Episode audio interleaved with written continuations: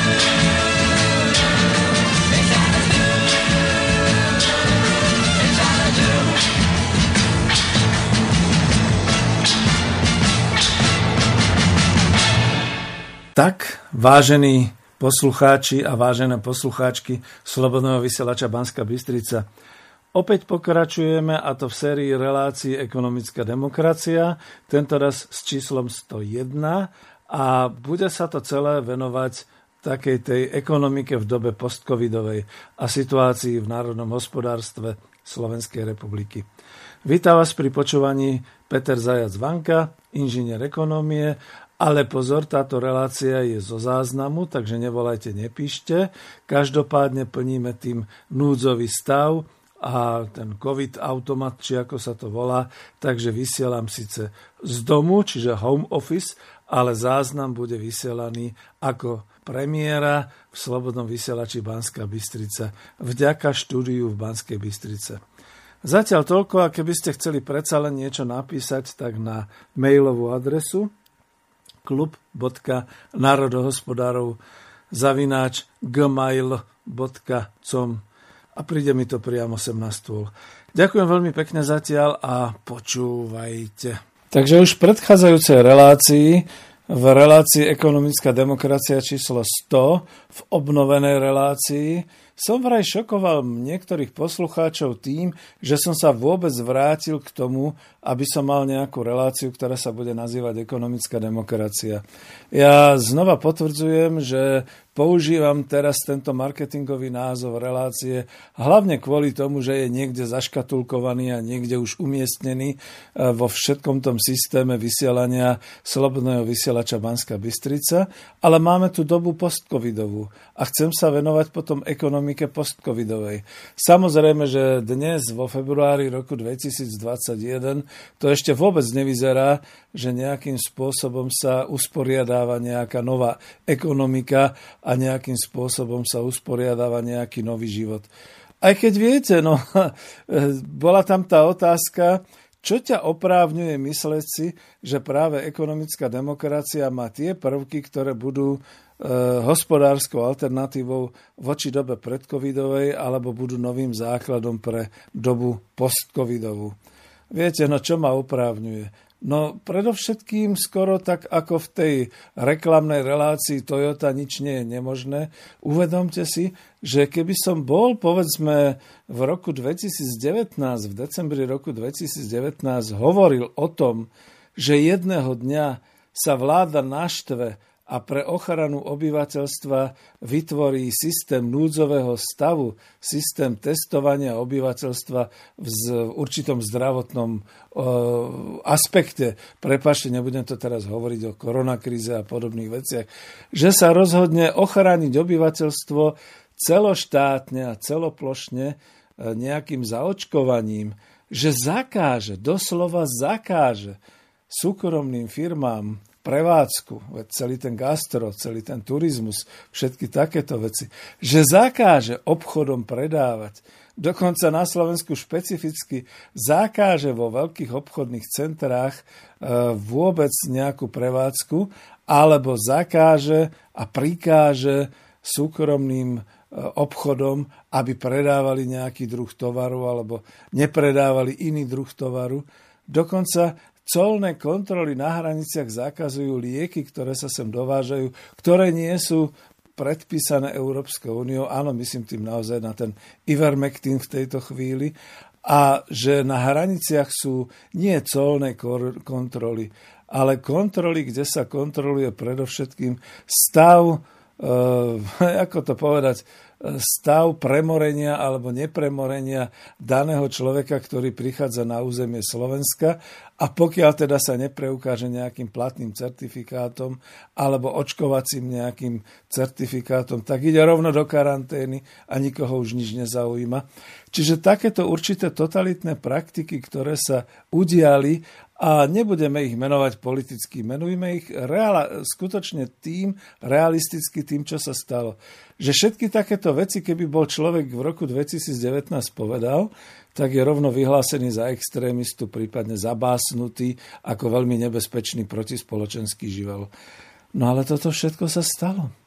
Toto všetko prebiehalo v roku 2020 a prebieha to aj teraz, ešte vo februári roku 2021. Veď si to uvedomme. A otázka potom samozrejme moja smeruje hlavne k tomu, aký dopad to má na ekonomiku. Nebudem sa zaoberať ekonomikou sveta, prepačte mi, ako tieto globálne všelijaké. To je takéto najkrajšie, že každý, ktorý si sedí doma na nejakom home office, akurát pozera na internet a teraz má plno rečí o tom, ako globálne, čo to spôsobí, ako to bude fungovať, všetky tie analýzy, všetci tí experti, ktorí toto všetko tvrdia. Ja vám poviem úprimne, neviem. Jednoducho neviem. Vy ste boli pripravení na to v decembri 2019, že sa toto bude odohrávať v roku 2020? No keby som to bol vedel a keby som bol na to pripravený, tak jednoducho, čo mám povedať? Možno si založím nejakú malú súkromnú firmičku, na, alebo dokonca si e, kúpim nejakú záhradku a budem si tam pestovať zeleninu a zemiaky a podobné veci a budem sa snažiť prežiť samozásobením. A bude to ďaleko na samote pri lese, aby ma nikto nenavštevoval a tak ďalej a tak ďalej. No ale to už dosť prudko odpočujem. Vrátim sa k tomu, že nevieme. Nevieme, je to naozaj tak ako s počasím, že môžeme potom len rekognoskovať a vopred na základe určitých situácií hovoriť o tom, že sa blíži nejaká nepohoda, že sa blíži nejaká výchrica, tlaková niž tlaková výš, ktorá vytvorí nejaké búrkové podmienky a všetky takéto veci. No ale e, predikovať, respektíve definovať, čo sa bude diať na Slovensku, to už vieme. Jednak historicky to vieme, jednak to vieme definovať na základe toho, že to poznáme, že sa pohybujeme po Slovensku a viem výjsť z domu, nepozerám sa iba z okna, viem sadnúť do auta, prejsť sa po okresoch, vidieť, ako to tam vyzerá a dať o tom správu. Takže poďme skutočne naspäť k tomu, že aká bude tá postcovidová ekonomika na Slovensku. Takže vychádzajme z toho, keď mi niekto hovorí, že čo ma oprávňuje hovoriť, že práve ekonomická demokracia bude mať tie prvky, ktoré budú alternatívu voči tej dobe predcovidovej, tak poviem predovšetkým toto. Poprvé, oveľa silnejší tu bude zásah štátu do ekonomiky a do hospodárskeho systému spoločnosti. Veríte mi? A veď sa pozrite, čo sa deje. Veď sa pozrite, kam plynú finančné prostriedky štátneho rozpočtu a ako to vyzerá s určitými hospodárskymi organizáciami. Má dnes právo hotel alebo nejaký gastroservis pôsobiť na Slovensku? Nemá, má to zakázané. Má to štátom zakázané a žije na kvapačkách. Žije z toho, čo mu štát nejakým spôsobom uhradí za to, že niečo zakázal a podobné veci. Nebudem toto tiež rozoberať, pretože to je súčasnosť, to sa všetko mení pomaly z hodiny na hodinu, keď sa to tak zobere, ale treba si povedať, že na Slovensku je to všetko mimoriadne nedostatočne pokryté oproti povedzme iným krajinám, iným štátom. Čiže zhrňme si to poprvé. Štát od tejto chvíle bude prudko zasahovať do hospodárskeho systému a do hospodárskeho vývoja na území Slovenska. Bodka. Po druhé, súkromní investori budú ešte dôveryhodní v čase postcovidovom, pretože vieme, čoho sa dopustili súkromní investori. V tej chvíli, keď imunológovia zatvárali kostoly, keď definovali, že maximálne bunka o šiestich ľuďoch môže byť niekde vonku prítomná, aj to musia byť všetci pokrytí a, a všetci zabezpečení rúškami a rukavicami a všetkým, súkromné montovne cudzieho kapitálu u nás na Slovensku, to znamená všetky tie automobilky Kia, Peugeot, e, Volkswagen a v Land Rover makali vo veľkom, a spolu s nimi makal aj celý ten ich sub, subdodávateľský systém uh, všetkých tých automotív, fabrík, továrničiek, manufaktor a podobného. A tam tí ľudia predsa vošli dovnútra do tej fabriky, do tej montovne a pracovali spolu, dýchali podobné ovzdušie, dotýkali sa, pracovali vedľa seba v počte viac ako 6 ľudí na nejakú tú vzdialenosť Niekedy za pásom, niekedy v jednej hale, niekedy v takomto veľkom, čo sa dnes nazýva open space, priestore a podobne. To isté sa deje v bankách, to isté sa deje v administratíve, pretože nie každý má možnosť ísť pracovať domov na home office. Toto všetko si môžeme postupne, postupne rozoberať, ale z tohoto všetkého sa vráťme naspäť do toho bodu 2, súkromné investície a súkromný kapitál na Slovensku skutočne sa sprofanoval, pretože vidíme, že bez ohľadu na zdravie ľudí, bez ohľadu na bezpečnosť obyvateľstva, fachčiť ďalej. Ono by bolo v podstate pre súkromný kapitál najlepšie, aby boli ľudia vymenení za nejaké tie automaty a aby tie automaty boli riadené niekde zďaleka z nejakej lode v Atlantiku alebo z nejakej centrály v Mníchove alebo v Londýne alebo kde. A tým by to skončilo pre nás. Že takéto veci majú nábeh, poviem vám celkom otvorene, z bankového systému. E, v roku 2019 som mal možnosť len tak trošku nahliadnúť do toho, ako sa bývalá slovenská poisťovňa, neskôr teda už Allianz a všetko ostatné, stenčuje a zmenšuje na digitálnu firmu s tým, že celá tá konverzia bola o tom, že sa vo veľkom prepúšťali ľudia, vo veľkom sa menili všetky tie informačné systémy a dnes existuje po tej konverzii nejaká centrála s nejakými call centrami. Všetko je to robené na základe informačných technológií a vy ako zákazník, ako klient vlastne ani neviete, s kým komunikujete, je to síce v Slovenčine a podobne, ale e, vlastne tie vaše peniaze plynú po Európe, ak vám treba vyplatiť nejakú poistnú udalosť, takisto sa to nejak tak veľmi rýchle cez všetky tie informačné technológie vybaví a podobne. Vy sa nestretnete pomaly so živým človekom. Áno, možno v tej chvíli, keď je potrebné posúdiť e, nejaký ten stav tej poistnej udalosti alebo podobne. No ale prečo to dávam? To dávam ako príklad všeobecného e, transformovania súkromnej sféry súkromná sféra a súkromné investície začínajú natoľko minimalizovať svoje náklady, že tam už nepotrebujú ľudí, dokonca tam nepotrebujú už ani hmotné zdroje, to znamená budovy, to znamená e, výrobné prostriedky, keď je to teda výrobná fabrika a podobné veci. Oni to všetko digitalizujú takým spôsobom. Ja verím akože tejto vláde, že by chcela digitalizáciu a podobné veci. Lenže dajme si otázku pre 5 miliónov obyvateľov Slovenska je v tejto chvíli to najlepšie a najdôležitejšie digitalizácia.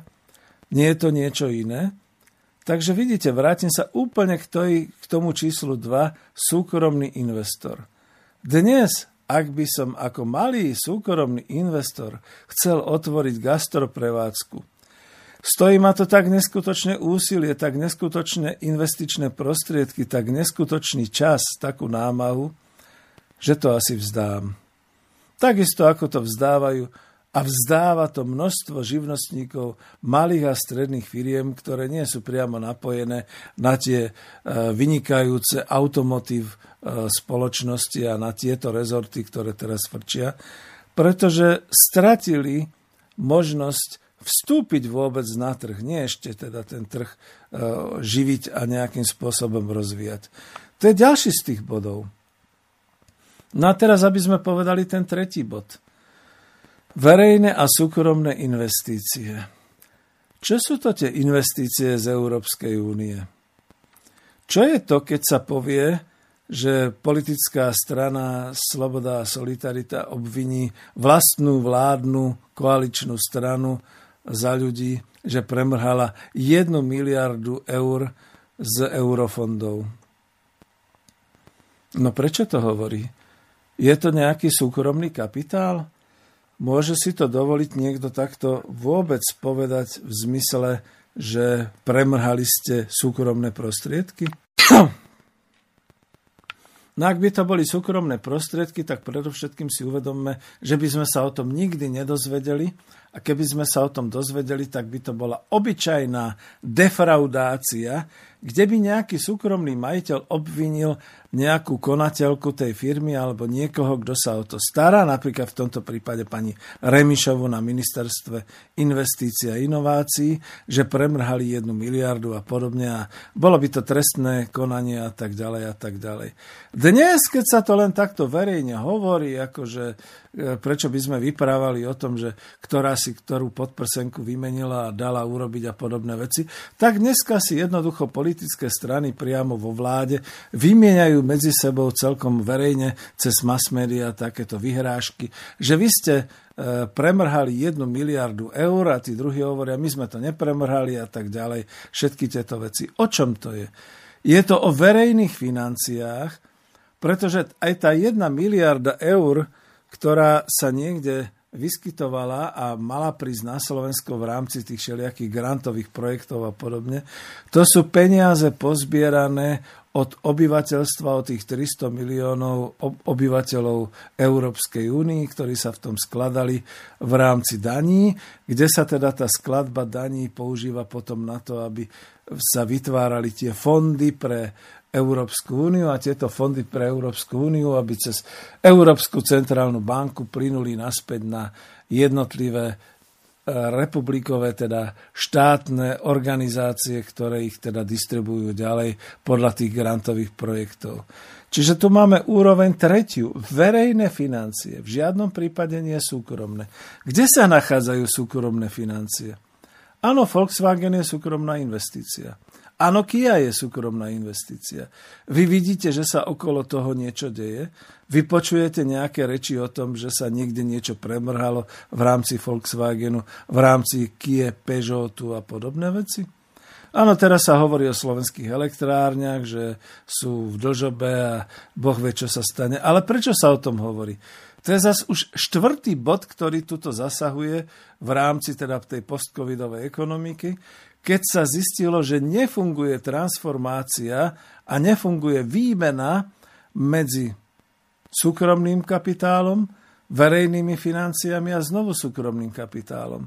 Pretože čo sú dnes slovenské elektrárne? To je súkromný kapitál s čiastočnou spolúčasťou štátu, čiže verejných financií, ktorý svoju prevádzku transformuje do súkromno finančného prevádzkovania, z ktorého potom z verejných financií, teda z financií všetkých ľudí, ktorí platia za energie, podnikov a tak ďalej, sa to premieta znova do štátneho rozpočtu a ten zase dáva peniaze späť do súkromnej spoločnosti, ktorá teda zainvestovala energiu na Slovensku. E, takto by to nemalo ísť.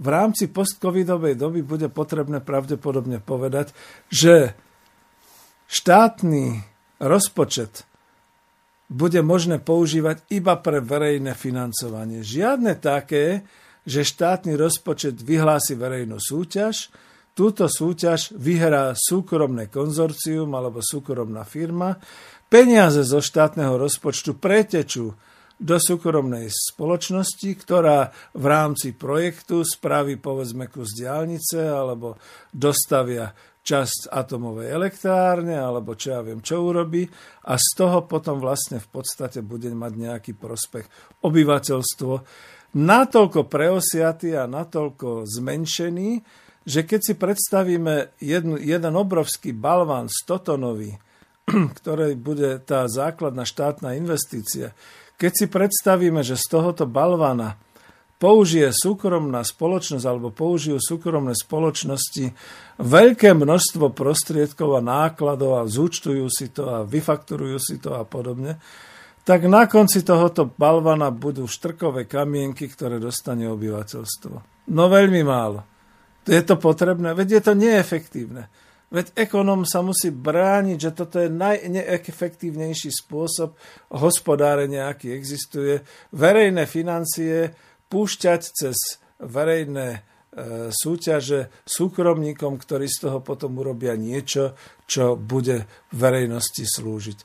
Veľmi sa páči ten trend, ktorý zaujali e, obce a mestá, čiže verejná správa, že si uvedomili pri všetkých tých komunálnych službách, ktoré existujú, to znamená údržba zelene, údržba ciest v zime, doprava postupne, strávovanie postupne, všetky takéto služby, že je lepšie vytvoriť si vlastnú verejnoprospešnú obecnú organizáciu, do nej vkladať finančné prostriedky, hoci aj verejné, ktoré budú slúžiť za poprvé obyvateľstvu a za druhé, ktoré budú zamestnávať obyvateľstvo.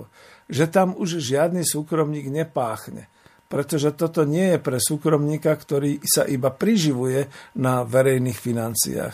Takže vážení, Poďme naspäť a pomenujme si tie tri, dokonca štyri základné body, základné prvky toho, čo sa vlastne mení v dobe postcovidovej. Za prvé štátne zásahy do ekonomiky, čiže do hospodárenia. Za druhé verejné financie, ktoré nahradia súkromné financie na lokálnej, na štátnej úrovni. Ja to nemyslím na nejakej tej globálnej. Tam je to v tejto chvíli jedno to nech si riešia nejakí tí mocnári sveta, nejaké tie mocné e, ekonomické združenia a podobné veci. Za tretie, že to má mať naozaj ten lokálny charakter poskytovania finančných tokov pre vlastné hospodárenie, vlastné financovanie, vlastnej výroby a vlastného použitia. A za štvrté nakoniec tá zamestnanosť. Veď tam to bolo, že nebudú tiec financie takým spôsobom, že verejné financie potečú do súkromných firiem a tie z toho teda vyťažia maximum a tie zvyšky, tú hlušinu, ten štrk potom nehajú zase obyvateľstvu z toho stotonového balvanu. Takže takto to už ďalej nepôjde. Milí priatelia, teraz si uvedomte, že keď sme hovorili iba o týchto veciach, vrátim sa k tej otázke, čo ma oprávňuje domnievať sa, že nastáva podstatný bod zlomu, ktorý prináša zmenu paradigmy e, spoločnosti smerom ku ekonomickej demokracii. Ja už viac nebudem používať slova ekonomická demokracia. Prečítajte si to u Davida Schweikarta v jeho knihe Po kapitalizme ekonomická demokracia, kde má definovaný systém správy verejných financií. Ako keby to už nesfungovalo. Veď o čo ide celej tej slovenskej vláde a mnohým vládam? Dostať z nadštátneho ekonomického združenia, čiže z Európskej únie, z fondov vytvorených na tento účel, z tých 750 miliard, maximum verejných peňazí do verejnej správy, a tieto verejné peniaze by sa mali prostredníctvom verejných bank, čo sa teda nedieje na Slovensku, prostredníctvom verejných bank a grantových programov, ktoré budú cieľene definované na verejné účely pre obyvateľstvo, používať tak, aby bola za prvé zamestnanosť, aby bola za druhé produkcia slúžiaca obyvateľstvu, aby bola po tretie zabezpečená hospodárska sústava danej krajiny. Počujete tam niekde slovo zisk? Počujete tam niekde slovo návratnosť kapitálu? Nepočujete. Ani nemôžete, pretože to je tá zmena, ktorá sa vlastne už odohrala. Sulík aj všetci ostatní liberáli, ktorí tak popierajú nejaké takéto komunálne a komunitné a podobné snahy a sú veľkí liberáli, dnes obvinuje Remišovu nie z toho, že by defraudovala peniaze, že by e, veľmi znehodnocovala tvorbu zisku, alebo že by pracovala neefektívne. Nie. On hovorí o tom, že sa prehajdákalo, že sa jednoducho neumožnilo, a Slovensko stratilo 1 miliardu eur z týchto verejných fondov. Veď to je tak sprofanovanie celého systému súčasného a predcovidového, že to už musí jednoducho skončiť. Zatiaľ vám veľmi pekne ďakujem. V tejto chvíli je to všetko.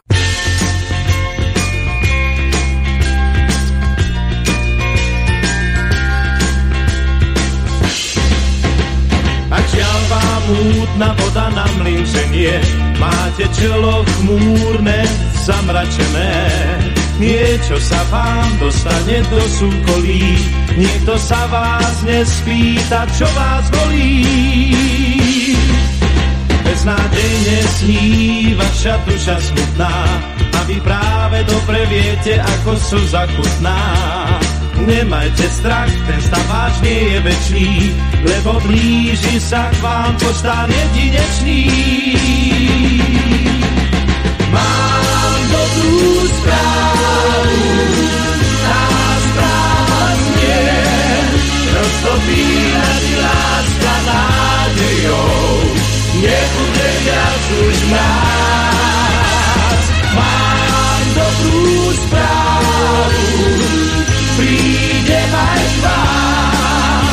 Poteší nás a vás je správou tou, ja dobrú správu mám pre vás.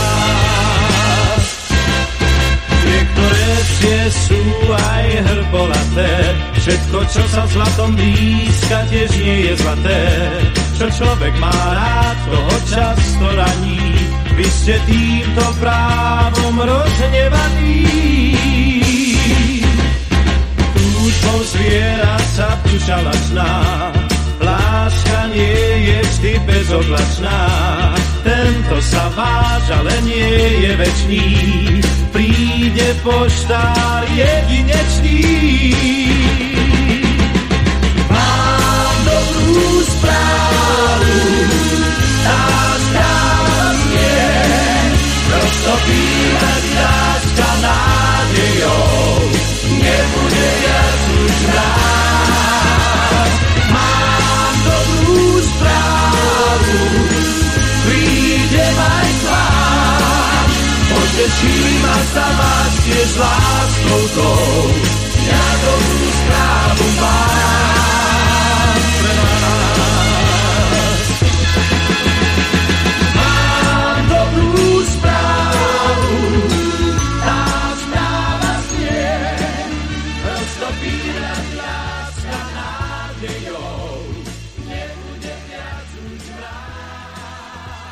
No ak by som mal pokračovať v takej tej myšlienke, že prežívame zlomovú dobu a že nastáva éra postcovidovej ekonomiky, tak si uvedomme ďalšie veci, ktoré sa tu odohrali v roku 2020.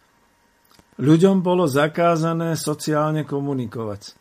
Myslím teda fyzické kontakty, myslím teda to, že vzhľadom teda k tej situácii, kde sa vírus prenášal hlavne teda kontaktom, dotykom a dýchaním, čiže bolo to obmedzenie na rúška, rukavice a e, dvojmetrové odstupy a podobne, tak nastala situácia, že ľudia museli mať veľmi, veľmi obmedzené spoločenské kontakty, sociálny styk, a s tým teda ako súvisel aj ten styk, ktorý sa konal fyzicky vo výrobe a tak ďalej. Najhoršie asi na to doplatili hlavne tie najobslužnejšie e, úseky, to znamená, či to už bola doprava, autobusy, mestská hromadná doprava, taxíky, všetky takéto služby, včítane teda tých dopravcov, ktorí dovážali, prevážali tovar, ktorí teda mali ako povinnosť kamionistu niekam dojsť, niekde otvoriť kamión, vyložiť, naložiť a podobne.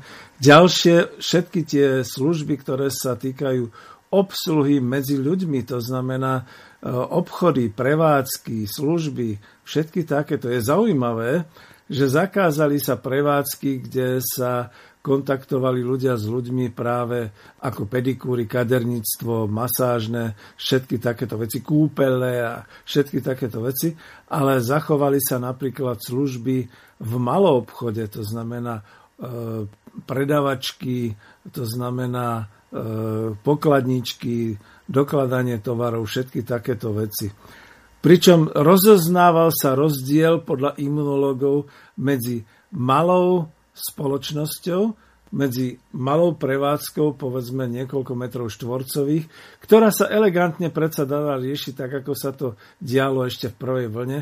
To znamená, že je malý obchod, v tomto malom obchode je vedúci predajne alebo pokladnička, vždy pustí jedného človeka, ktorý si nakúpi, zaplatí, vyjde von, potom vojde ďalší človek a tak ďalej. Lebo veď spočiatku boli najprv také trošku obavy, respektíve také nezvykle, že ľudia stáli v radoch. No a potom už pri tomto celoplošnom testovaní, keď ľudia stáli hodiny v radoch vonku a čakali na výsledky alebo čakali na testovanie a dnes čakajú zase na, na očkovanie, tak už je to také celkom prirodzené, že by ľudia v malých predajniach mohli nakupovať takým systémom, že sa vytvorí rad. Povedzme, neviem, po koľko ľudí. Ja mám taký pocit osobne, poviem, že keď tam vidím už nejakých 10-15 ľudí, pozriem sa na hodiny a poviem si, či sa mi oplatí tých ďalších 40 minút tu počkať, alebo či pôjdem radšej ďalej. Ale mohli byť všetky tie predajne otvorené, zavreli sa. Čo zostalo otvorené, boli skutočne tie veľkoprevádzky, veľké prevádzky potravinárskych tovarov, kde teda áno, našťastie teda ten život plynul ďalej, ale boli tam oholozené kategórie ľudí, ktorí skutočne sa pohybovali vo vnútri predajni. A nemyslím tým len predávačky, predávačov, pokladničky, ale aj samotných zákazníkov. Veď si to zoberte, že je to takto. Čiže toto je prvá vec. E, obmedzenie sociálneho kontaktu obyvateľstva. Druhá vec, absolútne obmedzenie, ba až zakázané cez núdzový stav, kontaktovanie sa a stýkanie sa osôb pri čomkoľvek, pri koncertoch, pri kultúrnych podujatiach, pri spoločenských podujatiach, pri zhromaždeniach, pri politických demonstráciách, pri športových podujatiach, kdekoľvek ďalej, dokonca múzea, galérie, všetky takéto veci sa pozatvárali. Čo ďalej sa robilo? No ďalej boli v podstate v rámci práce definované práce dokonca teraz ako minister práce sociálnych vecí kontroluje, či sú ľudia doma, či firmy ľudí poslali domov pracovať na home office, čiže pracuje sa z domu a v takej tej základnej bunke a nepracuje sa na pracovisku. E, dal som k tomu taký zaujímavý článok, že krávu online nepodojíš. Ide totiž to o to, že či si vlastne uvedomili tvorcovia našich zákonov a, a vládni činiteľia, teda tí exekuční, teda tí výkonní, že nie každá práca a nie každé pracovisko sa dá definovať ako zrele na home office. Lebo tu nejde iba o to, že obmedzíme e, ten kontakt iba na internet, iba na informačné technológie. Celé školstvo tým utrpelo maximálnu a zdrvujúcu stratu, pretože môžeme povedať, že tých 10 mesiacov, celý, celý ten školský rok 2020 až 2021 prebieha veľmi e, chudobne. Tak, tak to treba povedať, chudobne. Je to horšie možno ako za vojnových stavov, pretože deti sú doma, učia sa síce, majú nejaké tie predlohy, e, veľmi rýchle sa učiteľia adaptovali a Počul som učiteľku a pozdravujem ju, keď náhodou počúva, ako obdivovala ministra školstva Grölinga, ako to zvládol, ako dovolil, aby boli online vyučovania a podobné veci. No veď k tomu sa smerovalo, ale psychológovia priamo varujú, či už je to pani Porubenová, či už sú to ďalší, pani Kusa, všetci ostatní, že deti tým utrpeli vážny šok do života vážny šok do života týkajúci sa spoločenského kontaktovania, socializácie medzi deťmi. Lebo viete, keď si spomeniete na školu, vy už si nespomeniete na všetky tie poučky a na všetko to skloňovanie a matematické vzorce a podobne. Ale vy si presne pamätáte, ako sa správal spolužiak Fero, čo robila spolužiačka Julka, ako to, aká to bola zábava cez prestávku, všetky takéto veci, všetky tie huncúctva, všetko to, čo sa kontaktujú mladí ľudia, žiaci, študenti, vysokoškoláci. O toto všetko boli v tom jednom roku ochudobnení. A teraz otázka znova, keďže je to o ľuďoch. Blíži sa tá do, doba postcovidová tým smerom, že ľudia budú obmedzení, budú žiť iba v akýchsi bunkách, No ja som fanúšik eh, science fiction románov, takže áno, boli také romány, kde ľudia sa na kilometr od seba dištancovali, to znamená, ako náhle vošiel do vašej intimnej sféry do jedného kilometra nejaký ďalší človek, živá bytosť, okamžite zahúčali všetky možné poplašné systémy a riešilo sa to, pretože približovať sa ľuďom bolo zakázané. Mohli sa iba zhmotňovať v rámci nejakého trojdimenziálneho rozmeru, mohli spolu komunikovať, mohli spolu všetko, ale styk fyzický im bol zabránený, dokonca zakázaný a v tom science fiction filme alebo v tej science fiction teda literatúre to bolo dokonca definované tak, že sa zmenil až morálny až e, neviem, ako to teda definovať,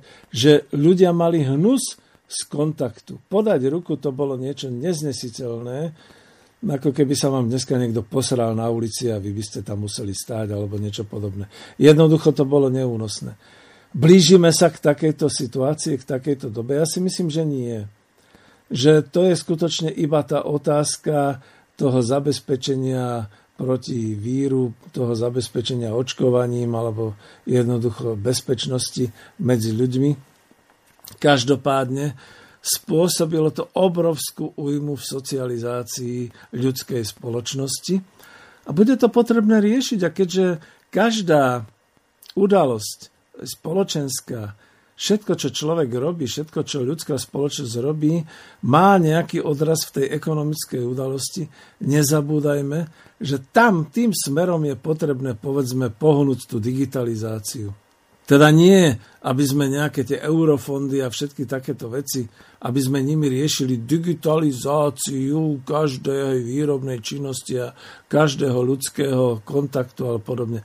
Ale aby sme riešili hlavne všeobecné umožnenie komunikácie a kontaktu medzi ľuďmi, povedzme naozaj aj tou formou e, absolútne uvoľneného a bezplatného kontaktu cez internet, cez telefón, cez čokoľvek ďalšie.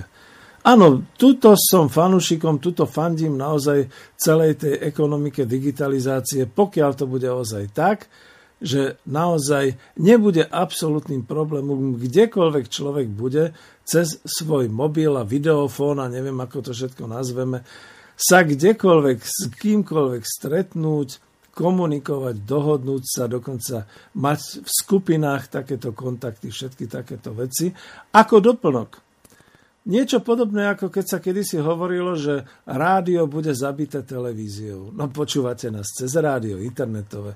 Potom sa hovorilo, že kniha bude zabitá kinom, filmami. No znova, je to len doplnok. Ľudská spoločnosť si obohacuje svoje kontakty a svoje pôsobenie všetkými týmito kanálmi, všetkými týmito technikami.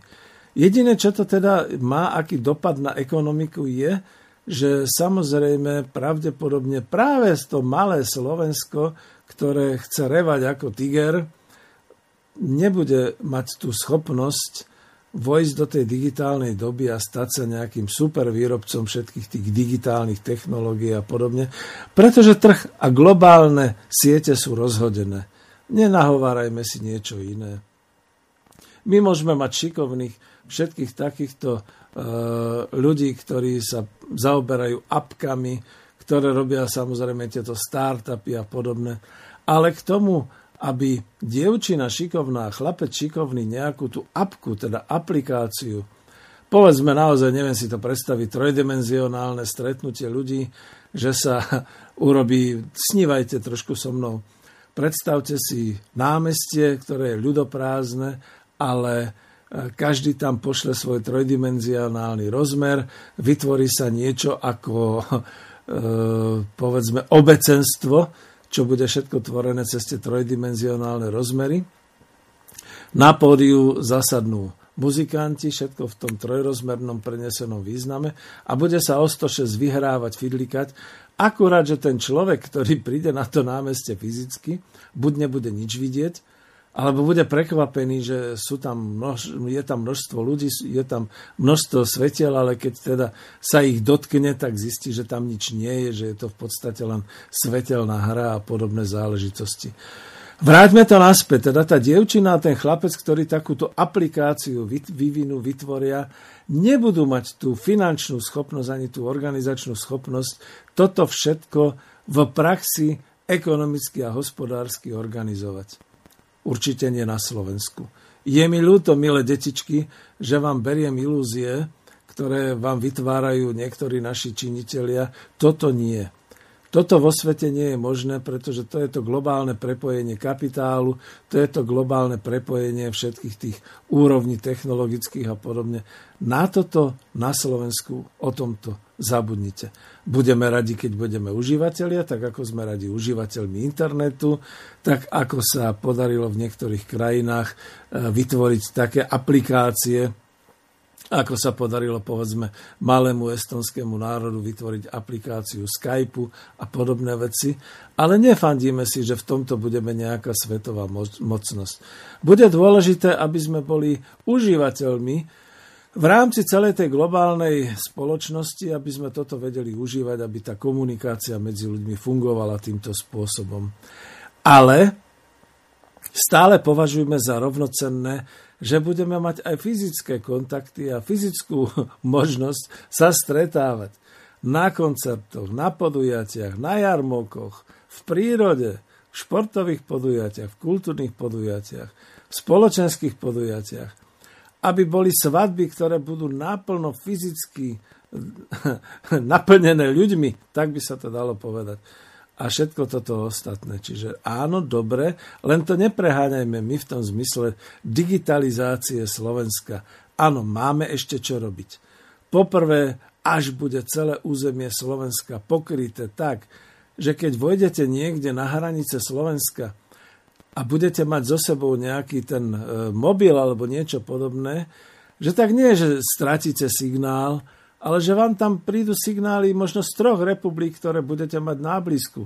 Čo sa týka hlavne Bratislavy, keď vidíte na Devín, že by ste tam mali mať signál rakúsky, maďarský, slovenský, prípadne aj český už a tak ďalej. Že by to bolo takto prenosové a takto definované. Ale aby sa vám nemohlo stať, že zajdete do nejakej úžlabiny, v slovenskom raji, kde stratíte úplne signál, prípadne budete signál niekde na horskej chate v Malých Tatrach alebo na Fatre chytať tak, že ten signál bude len pri psej bude, asi tak vzdialenosti pol metra od konca reťaze psej búdy, takže pes vám bude štekať do toho rozhovoru a podobne. Lebo to je momentálne teraz. Čo si budeme nahovárať? No a digitalizácia potom aj v rámci toho, tej práce z domu, áno, super, výborná vec. Akurát, že v tejto chvíli, a toto nesmieme preniesť do doby postcovidovej, je práca z domu obyčajným vykoristovaním. Áno, počujete dobre. Obyčajným vykoristovaním e, pracovníka. Teda človeka, ktorý predáva svoju prácu. Pretože práca z domu znamená, že na svoje náklady, na svoje náklady energii, tepla, oblečenia, nábytku, sedenia, počítača, kúpy internetu a teda tej siete a všetkých takýchto vecí, kapacity všetkých takýchto vecí, na tieto, na úkor týchto vašich nákladov vy pracujete, vy ešte predávate svoju pracovnú silu v tej chvíli hodinami práce, pretože málo kde sa hodnotí dokonca aj ten výkon duševný, ktorý do toho vkladáte, ten váš know-how a podobne. Za toto dostávate nejakú mizernú mzdu. Ja to preženiem, aby to bolo ešte až tak kričiace, že dostávate nejakých 1400 v čistom od nejakého zamestnávateľa, ktorý dokonca už nemusí, nemusí ani sídliť na Slovensku, je niekde vo svete a vojká si, že ako dobre zarába, ako dobre získava, pretože on platí tu najšiemu pracovníkovi 1400 v čistom, ale cena toho jeho výkonu práce je možno pol milióna, ale to už zostáva firme. Čiže uvedome si to vykoristovanie v tejto chvíli. Či sú to banky, či sú to úrady, či je to čokoľvek. Dokonca aj učitelia, ktorí robia takto z domu, si neuvedomujú, že vkladajú do tej práce svoje teplo, svoju elektriku, svoj počítač, svoj nákup internetu, teda sieť, e, samozrejme aj niečo, čo potrebujú pre prežitie, pre prevádzku. To znamená, že e, či sú to nápoje, tekutiny, jedlo, všetky takéto veci, nábytok, stolička, stôl, čokoľvek je ďalšie, všetky takéto veci a samozrejme pomôcky, pomocou ktorých teda vytvárajú tú prácu z domu a že to im nikto nezaplatí.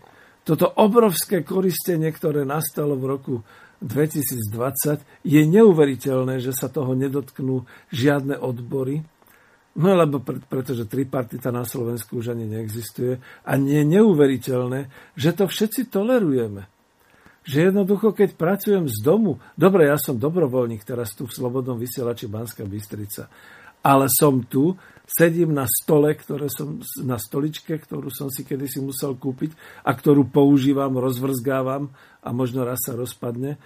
Mám počítač vlastný notebook, mám ho položený na vlastný stôl, svietim vlastnou elektrikou, používam vlastný elektrický prúd, za ktorý teda musím platiť paušálne. Mám tu internet, ktorý používam a v podstate, ak chcem byť aspoň výkonný, ako počujete hlasovo a tak ďalej, mal by som si doplňať tekutiny, mal by som si robiť prestávky. Všetko toto sa deje na vlastné náklady. Uvedomil si toto niekedy? Pán minister práce sociálnych vecí a rodiny Krajniak, uvedomujete si, čo teraz koristia momentálne súkromné firmy a dokonca aj štátne firmy, banky, všetky takéto na obyvateľstvo? Áno, presne toto. A toto nie je nikde zaplatené ani v tom kurzarbajte, ani nikde inde. Takže keď to takto obmedzím, vrátil som sa dosť širokým oblúkom k tomu, že teda socializácia a tak ďalej. Ja si totiž to nemyslím, že sa splní jedna z tých podmienok, ktoré boli v ekonomickej demokracii, že kolektívne vlastníctvo, teda vlastníctvo členov nejakého družstva alebo nejakého spoločenstva. Asi to bude definované tiež virtuálne, ale ono sa to už deje. Keď to teraz takto veľmi rýchle natiahnem na túto situáciu z home office, veď všetci tí, ktorí dnes pracujú z domu, používajú vlastné všetky materiálne, energetické a podobné časové prostriedky, sú vlastne spoluvlastníkmi toho, čo sa vytvára, teda spoluvlastníkmi tej práce, ktorú odovzdávajú nejakým firmám, ktorá im za to platí úbohú mzdu, úbohú teda cenu práce a to ešte sa všetci liberáli veľmi tasia, že tá cena práce je drahá a podobne. Nebolo by na čím, nebolo by na čase zmeniť to tak, že vôbec cenu práce vylúčime a necháme len teda ten podiel na hospodárskom výsledku? To by bolo krásne. Zatiaľ ďakujem.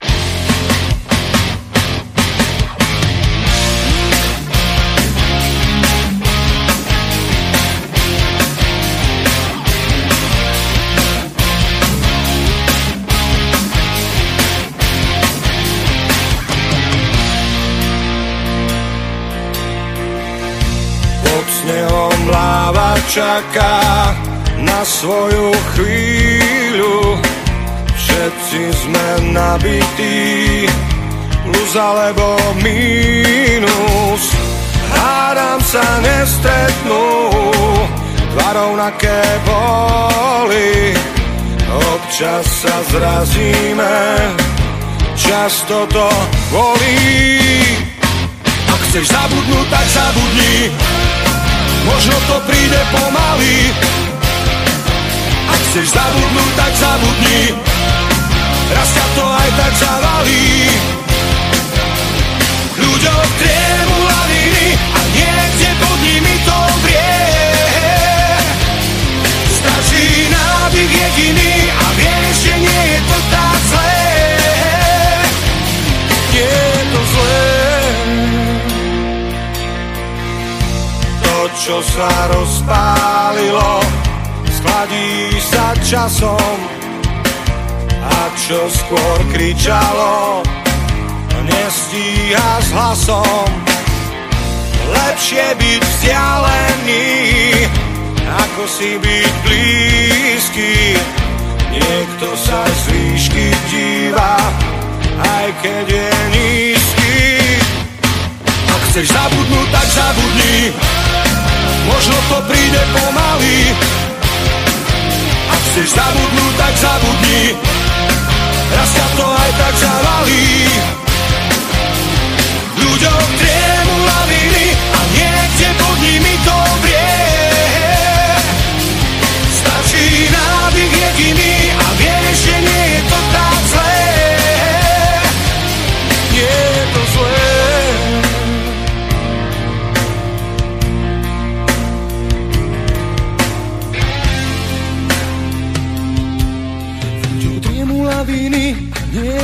niekde pod ním to vrie. Stačí nádych jediný a vieš, že nie je to tak zlé. V ľuďoch triemu laviny, niekde pod nimi to vrie. Stačí nádych jediný a vieš, že nie je to tak zlé. Ak chceš zabudnúť, tak zabudni. Možno to príde pomaly.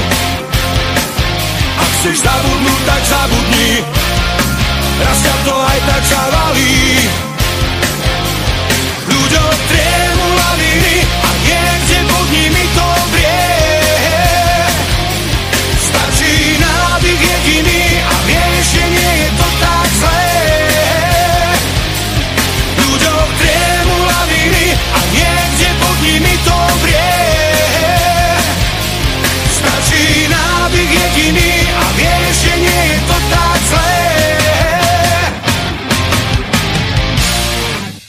No viacerí sa pýtajú na to, že dobre, keď si taký múdry, tak prosím ťa povedz, čo bude potrebovať Slovensko hneď a čo bude potrebovať Slovensko povedzme do jedného roka. Vy cítite už tú odpoveď? Poprvé novú vládu. Hneď. Okamžite vystriedať. Nič sa nedá robiť. Nezvládli to. Po druhé, čo do jedného roka? No tu už to môžeme rozanalizovať trošku podrobnejšie, ale ja sa budem držať trošku takých tých realít, ktoré teraz sú. Povedzme si urobiť najprv dôkladný prieskum toho, čo nefunguje a čo môžeme ovplyvniť. Môžeme my ovplyvniť výrobu v montovniach? Nemôžeme. Väčšina týchto montovní, to už je jedno, či je to automotív, či vyrábajú sklá, alebo gumičky, alebo stierače, alebo sedáče, alebo čokoľvek ďalšie, alebo priamo už tie štyri kompletizačné závody, ktoré vyrábajú v Nitre, za Žilinou, e, v Trnave a v Bratislave automobily. Predovšetkým to neovplyvníme, pretože to sú kompletizačné závody, kde sa teda vyrábajú automobily, kde to všetko ide ako si mimo nášho rozhodovania. A ak ešte stále nemajú daňové prázdniny, tak každopádne majú dotácie a budú mať dotácie, teda zase sa im budeme skladať e, všetci na to, aby dostávali peniaze e, cez ten Kurzarbeit pre budúci rok, preto aby mohli vyplácať zamestnancov, aj keby stáli. No ale oni nestoja. Oni stále vyrábajú a ja bývam tuto v Petržálke blízko železničnej dráhy, kde vidím, že nocou, deň, dňom idú desiatky, desiatky vlakov od nás s automobilmi. Kam to ide? Ako sa to predáva vo svete? absolútne človek už nemá šancu to zistiť, či to rovno hádžu do mora, alebo to skutočne niekto aj kupuje, alebo čo sa s tým robí. Každopádne stále opakujem, že my zo žiadneho z týchto automobilov, z predaja tohoto automobila nemáme nič že sa to tu vyrába, že za to teda ako platia nejaké dane z nejakého hospodárskeho výsledku, aj keď som si nie jasný, že čo je to za hospodársky výsledok, a že platia teda zamestnancom nejaké mzdy, to je niečo iné. Čiže vrátim sa naspäť. Nemáme absolútne šajnu o tom, ako to na Slovensku v tejto chvíli vyzerá. Každopádne vieme odhadnúť. Stojí celý gastropriemysel okrem výroby potravín, ktoré skutočne idú niekde do e, potravinárskych maloobchodov a tak ďalej. Stojí celý turistický priemysel, to znamená nie len reštaurácie, kaviárne, hotely, ale aj múzea, doprava, všetky takéto veci. Stojí, respektíve neviem, či sa dá povedať stojí, ono to vlastne už asi kľaklo, dalo by sa to skôr tak povedať. Celý ten priemysel, zvyšky výroby, ktoré boli tu pre ešte možno lokálne potreby v textiloch, v obuvi, vo všetkých takýchto veciach, pretože málo ktorý z vlastných obuvníkov, remeselníkov si vie vytvoriť vlastný e-shop a vlastné teda dodávanie rovno zákazníkovi cez polovicu Slovenska, respektíve málo kto dokáže dodávať a plniť tie podmienky, ktoré majú všelijaké tie elektronické obchody ako e-shopy, Alza, všelikto ďalšie, všelijaké takéto obchody. Čo si všímam, len empiricky teda z okolia vidím, že povedzme tam, kde je predajňa, čo ja viem, potrieb pre psov, hlavne teda krmiva pre psov a podobne, tak tam je niekde definované nejaké výdajné miesto elektronické, že to už majú s niekým spojené, že sa tam ľudia zastavujú vyberať si nejaké zásielky, taká nejaká zásielkovňa alebo podobne. To je len šikovnosť, ale je to pravdepodobne v malom. Pomaly stojí pošta, že nefunguje. Celé zdravotníctvo je dolu na lopatkách. Ak ste si nevšimli, tak očkovanie dnes stojí už nielen na tom, že nie je dostatok vakcín, ale že nie je dostatok striekačiek. To u nás predsa vyrábala Chirana. Prečo nie sú? Pretože štát neobjednal. Takže to sú, to sú takéto pomery, takéto veci. Pomaly zastavuje celá doprava hromadná. Myslím, že mesta, e, medzimestské, všetky takéto obecné a krajské dopravy a tak ďalej. To funguje na peniazok zo štátu, ale tie peniaze sú čoraz menšie. Vôbec klesá a rozpadá sa výroba potravín, samotné polnohospodárstvo ako prvovýroba. Dnes, e, teda dnes, no v útorok bola znova relácia, kde zo Slovenskej polnohospodárskej potravinárskej komory varovali, že nie len, že nedostávajú dotácie do pôdohospodárstva, ale nie sú ani vypísané ešte nejaké nové výzvy na to, aby mohli dostať nejaké dotácie z pôdohospodárstva. Navyše, to už nie je 823 kamionov denne, o ktorých sme vyprávali. Dnes, podľa slov pána Machu a ďalších, sa už tá polnohospodárska potravinová pomoc v úvodzovkách Slovensku blíži cez číslo 900. To znamená 900 kamionov. A teraz si to zhrňme, že čo sa stane... A, ešte som chcel dokončiť, pardon, to zhrnutie dám ešte neskôr. To znamená, že celá výroba v tomto smere kolabuje. Kolabuje aj v tom význame, že dobre máme energetiku, chvála Bohu, teda už čakáme len, že sa zapojí konečne Mochovský ďalší blok, takže bude výroba energii lepšia a tak ďalej, ale počujete o elektrárniach. Kapitálovo to nejako kolabuje, kapitálovo sa to nejako kýmáca. Podľa mňa sú to len také nejaké kapitálové hry o ovládnutie samozrejme e, slovenských elektrární a tak ďalej. Ale výsledok je ten, že ak dnes ešte bráni regulačný úrad k tomu, aby sa plne uplatnili svetové ceny energií, zajtra to už môže naozaj tak byť a potom klesne nie len ďalšia výroba na Slovensku, ale klesnú aj mnohé domácnosti, ktoré už nebudú mať na to, aby to financovali. A teraz si predstavte, že prestanete platiť preddávky, pretože to platíte dopredu, vypnú vám energie a tak ďalej a tak ďalej. No katastrofický scenár, radšej ho nehovoriť. A ďalšie, čo je, čo som chcel, remeslá, služby pre obyvateľov, komunálne služby. Veď dnes je problém, kedy si sa hovoril, že za socializmu bol problém, že nebolo dostatok e, tých snehových odpratávačov a podobne. Dnes je problém, keď je ľadovka, keď trošku zasneží. Minimálne množstva pluhov, minimálne množstva tých odpratávačov snehu a všetkých takýchto sa vydá na cesty, pretože za prvé nemajú stroje, za druhé nemajú peniaze na prevádzku, za tretie nemajú ani ľudí. Čiže kolabuje celý systém tejto verejnej hospodárskej sféry. A to už nehovoriac o nemocniciach, nehovoriac o všetkých týchto veciach. Blíži sa to ako frontová doba. Pardon. Ak nejakí detkovia starší pamätníci velebili slovenský štát, že veď tu bolo dobré, aj keď bola vojna. Áno, bolo to z tej vojnovej konjunktúry, z tej vysokej výroby. Ale po 42. a najmä 43-44 sa to práve všetko tak rozpadávalo a kolabovalo, ako to teraz pociťujeme. To znamená, nastáva naozaj to historické obdobie, že niet, niet z čoho vyrábať, niet čo vyrábať, niet financií, a celé sa to rúti dolu. Ja som to nazval v tom svojom príspevku na web stránke Národospodári, že je to lavína. Až keď tá lavína celá spadne, až potom sa budeme môcť spametávať. No a v tej chvíli si povedzme, čo zostane podstatné pre ekonomiku, pre hospodárstvo Slovenska. Znova sa vrátim k tomu.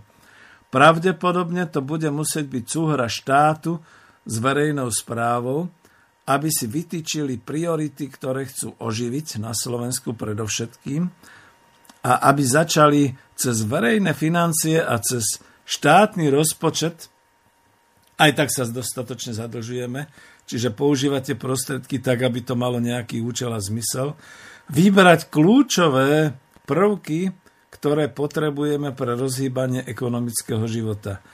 A nebude to žiadny digitálny priemysel, Nebudú to žiadne automobilky, pretože aj tak nám nič neprinášajú okrem mzdy. Nebude to nič takého, pravdepodobne to bude musieť byť naozaj polnohospodárstvo ako prvovýroba, čiže živočíšná rastlina výroba. Bude to musieť byť spracovanie tovarov, pardon, spracovanie potravinárskych tovarov, ich distribúcia, a to znamená nielen cez tie obchodné siete, ale aj cez malé prevádzky, ktoré by mali byť v každom meste, v každej obci pomaly. Možno aj pojazdné, to človek naozaj v tejto chvíli nevie. Udržanie energetiky, udržanie naozaj schopnosti e, dopravy po Slovensku, toto bude dôležité.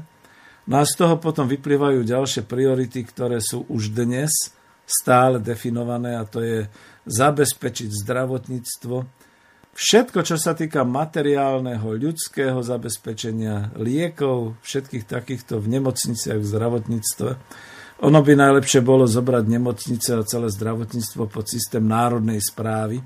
Skutočne to tak znie. A keď chce niekto súkromničiť v zdravotníctve, nech sa páči. Oprava prs, oprava nosov, všetky takéto veci. Kľudne, také tie liečiteľstva. Kľudne nech sa páči ale nech to nie je, keďže sa to platí povinne zo zdravotného odvodového systému, každý platí zdravotné odvody, tak nech je to skutočne všeľudové v národnej správe a nech to teda beží cez účty štátneho rozpočtu a, a týmto spôsobom. No a ďalšia vec, čo tu je, okrem teda zdravotníctva, školstvo. Školstvo, ktoré utrpelo totálnu porážku, v podstate lutujem žiakov, ktorí prežívali ročník 2021, celý ten, celý ten e, e, ročník výučby, rok výučby, pretože ten sa bude týkať asi presne toho, čo už opakujem, ale hovorím, je to ako keď sa povie, vy ste vtedy v škole neboli? Nie. V škole v roku 2020 od septembra až do septembra 2021 sme v škole neboli. Takže my vôbec nič nemáme, vynehali sme celý ročník, sme o toľko blbší, keď sa to takto povie. E, neberiem samozrejme celé to úsilie cez digitalizáciu a podobne, ale pokiaľ nie je posledný žiak základnej školy vybavený počítačom nemá komplexné, komplexné celodenné spojenie so svojím učiteľom a so svojimi spolužiakmi, tak je to o ničom. Viete, ako to vyzerá v mnohých rodinách, keď aj majú internet a keď aj majú počítače? Div sú nie domáce bitky.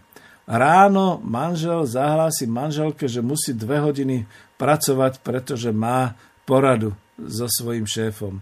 Manželka zúri, pretože v tom istom čase by mala už makať, pretože jej beží pracovný čas a keď sa prihlási o dve hodiny neskôr, tak samozrejme bude mať o dve hodiny nižší mzdový nárok. Medzi tým tam plače študent základnej školy, že mali sa o 9. pripojiť, ale on sa nemôže pripojiť, keďže je málo výkonný internet, pomalý, nepripojil sa, alebo dokonca musí počkať na počítač, ktorý teraz práve používa otec. Do toho jeho sestra vrieska, že ona mala mať na strednej škole v tejto chvíli prednášku a dokonca mala mať skúšku a nemôže, pretože ani sa nemôžu dostať k počítačom a ani si nemôžu pomôcť nejakým ďalším internetom. Toto je obyčajná slovenská bežná rodina, bežná rodina, aby som povedal. A sú ešte horšie rodiny, ktoré ani ten počítač doma nemajú, prípadne nemajú to dobre kvalitné internetové pripojenie. Takže nie každý má doma UPC a O2 a Tesco a, a, a všetky ostatné. Mnohí nemajú zatiaľ nič. No a keďže to nie je bezplatné pripojenie, tak samozrejme je to všetko o peniazoch, ktoré vlastne musia do toho samotní ľudia, samotné domácnosti investovať. No a teda školstvo tým trpí a vyzerá to tak, že jedným z tých základných veľkých investičných e, tokov by malo smerovať práve do školstva, do tohoto celého systému. No a keďže sme hovorili, že to už sú minimálne tri oblasti, zdravotníctvo, školstvo, výroba potravín, tak sa pozrieme na to, ako by sa to dalo organizovať. Nie som expert pre školský manažment, ani pre zdravotnícky manažment, ale preto potravinárstvo si viem už dnes predstaviť, že tak, ako sa celoplošne testovalo, takým istým spôsobom celoplošne vyhlási štát určité svoje priority v potravinách, dá na to finančné prostriedky, finančné granty, kde úplne neznámi ľudia, spojení dohromady, povedzme cez okresný úrad alebo cez obecný úrad, sa dohodnú, vytvoria si nejaké to, nejaký ten hospodársky subjekt, pokiaľ to neurobi priamo e, ten daný obecný úrad alebo okresný úrad a podobne.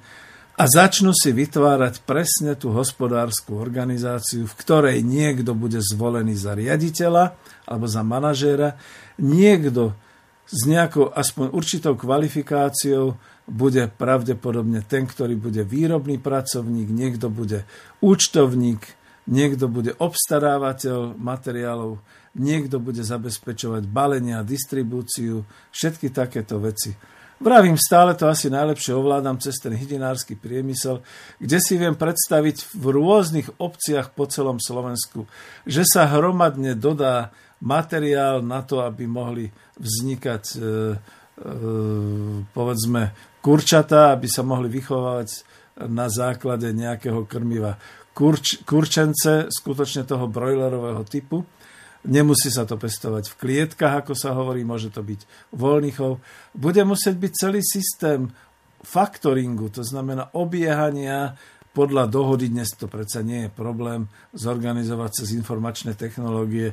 Vtedy a vtedy tam a tam príde kamión, ktorý odoberie veterinárne, okamžite preskúša e, z celej dediny, z celej obce množstvo kureniec, množstvo vajec, to všetko sa teda berie na ďalšie spracovanie hneď v e, okrese priamo, kde sa to spracuje na porážkárni, kde priamo rovno do tých malých predajní, do obchodov alebo do pojazdných predajní príde čerstvá, zabitá, chladená hydina, prídu vajcia a tak ďalej.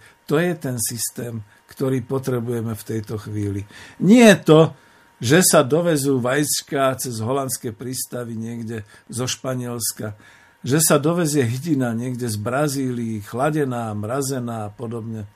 Prípadne, že sa zo Spojených štátov budú dovážať nejaké melanše, všeličo možné, kde sa potom časom odhalí, že je tam nejaký fipronil alebo nejaké ďalšie veci. Toto nie, toto nepotrebujeme, toto je už naozaj pasé, toto sa už globálne nesmie vrátiť. Máme dostatok svojho.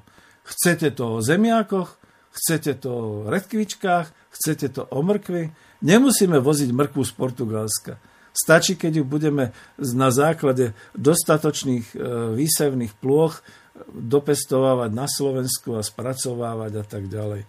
Všetko toto sa dá. To už nehovoria o ďalšej živočišnej výrobe, to znamená e, živočišná výroba e, bravčového mesa, potom následne hovedzieho mesa, mlieko a tak ďalej, všetky tieto potraviny. A nech mi nik nehovorí, že dnes sa to nedá všetko prepojiť automatizovaním, digitalizovaním, všetkými takýmito vecami.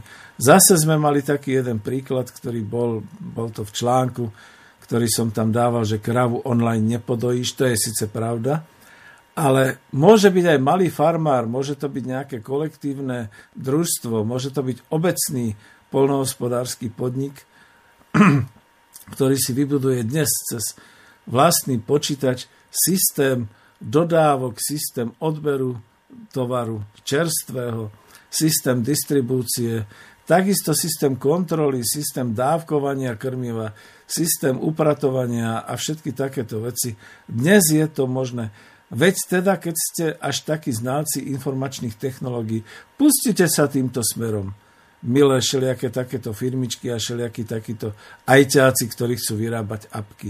Zbytočné je nám robiť apky na to, že si z domu vieme v 200 kilometrovej vzdialenosti v našej chatičke v Malej Fatre na diálku zapáliť, zapáliť v krbe, aby keď tam docestujeme, už bola tá chata vyhriata. To je nadbytočný luxus. My potrebujeme predovšetkým zabezpečiť výrobu, zabezpečiť hospodárstvo tuto na Slovensku aby bolo dostupné, čerstvé, lacné v tomto prípade a aby teda to bolo naše, aby sme dokázali uživiť našu pracovnú silu, ktorá tu zostáva úplne bezprizorná, keď sa to tak zobere.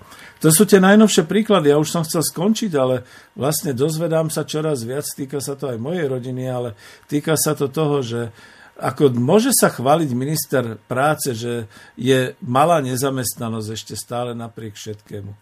Pretože tisícky a tisícky ľudí boli živnostníkov, takže tí majú teraz problém, ako sa vlastne teraz s tým vysporiadať.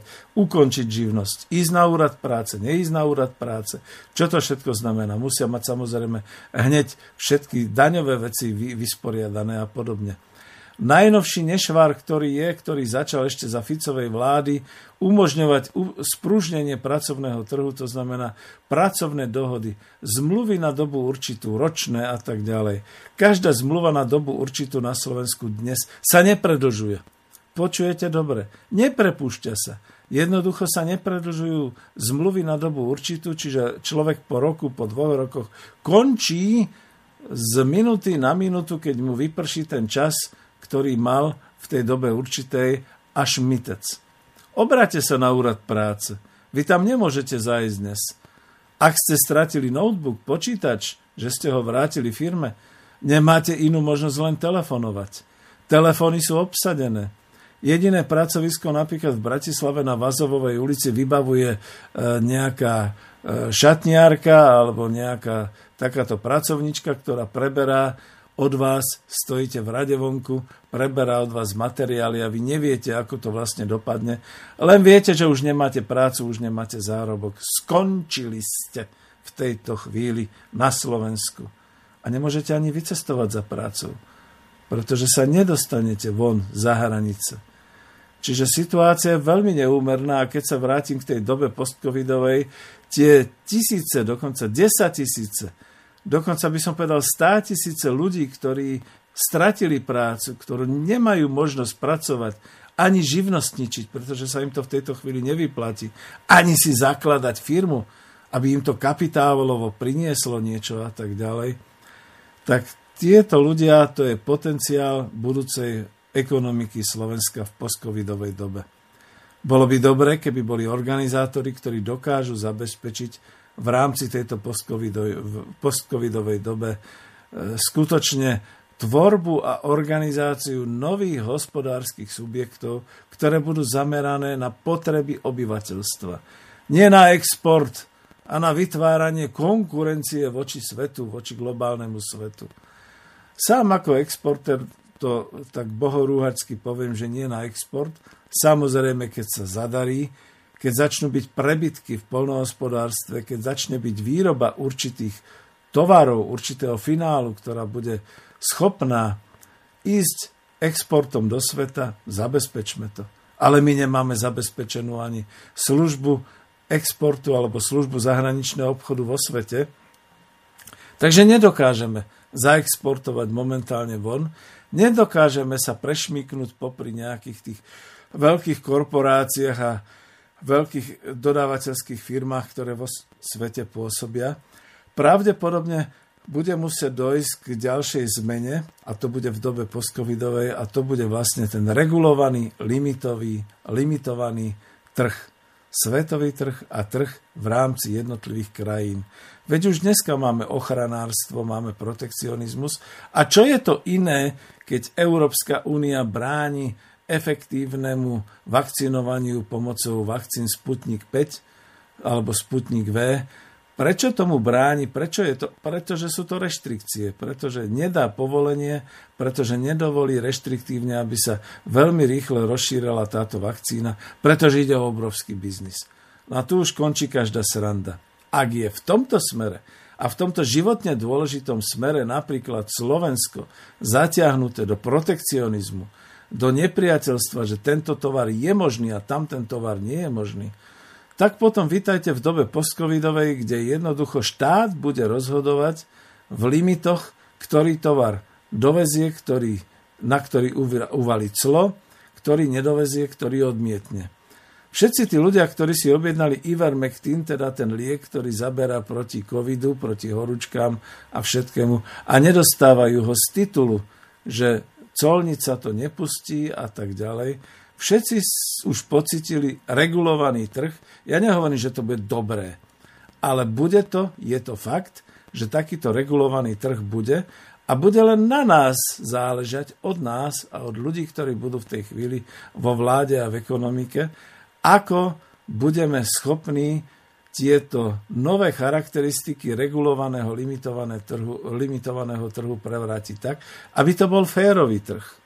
Viete, férový trh v tom zmysle, ktorý tu počúvame od niektorých tých neziskových organizácií a charít, že napríklad v Českej republike jedna charita, piatí pracovníci vycestujú niekde do Barmy, alebo teraz Barma je obľúbená, to je ten Myanmar, pomáhajú tam tým individuálnym pestovateľom korenia, dokonca od nich vykupujú fé, za férové ceny ich korenie, ktoré potom dovážajú naspäť do Čiech.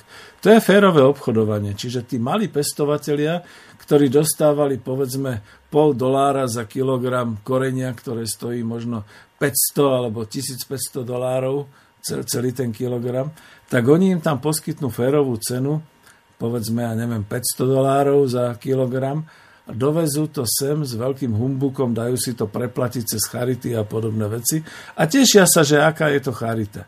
My takýto typ férového obchodu potrebujeme ale pre nás, pre vnútornú ekonomiku, aby sme nedostávali také výkupné ceny od týchto veľkých potravinárskych reťazí, že nám budú odkupovať zeleninu za zlomky centov, prípadne meso do obchodov za nejaké tie centíky až eura. V tej chvíli, keď vieme, že reálna nákladová cena na výrobu celého toho mesa je oveľa, oveľa viac a že to teda niekto musí zaplatiť.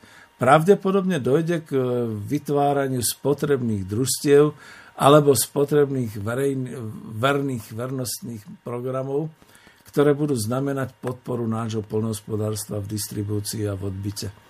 Veľa, veľa by sa ešte hovorilo. Veľa, veľa je toho, len nemám oponenta, nemám s kým hovoriť. Áno, prihlásil sa mi tu nejaký pán Stanislav Jurčišin, ktorý hovorí o kooperatizme. Snáď si ho niekedy pozvem sem do relácie. Lenže keď človek si tak pozrie ten jeho kooperativizmus, je to zatiaľ, žiaľ Bohu, príliš naivné a príliš science fiction vedecká fantázia o tom, ako ľudia jedného dňa precitnú, ako začnú vo veľkom spolupracovať a nemá to postavené na ekonomické základy. Je mi ľúto. Žiadna ekonomika tam z toho kooperativizmu netrčí. Takže ľutujem a tým pádom končím aj toto naše vysielanie. Počuli ste reláciu Ekonomická demokracia číslo 101, ktorá sa ďalej zaoberá dobou postcovidovou, Zatiaľ v podstate iba takýmto premýšľaním o tom, čo je fakt, čo je realita a čo sa s tým bude dať robiť ďalej. Ďakujem vám veľmi pekne a želám príjemný zvyšok dňa. Do počutia.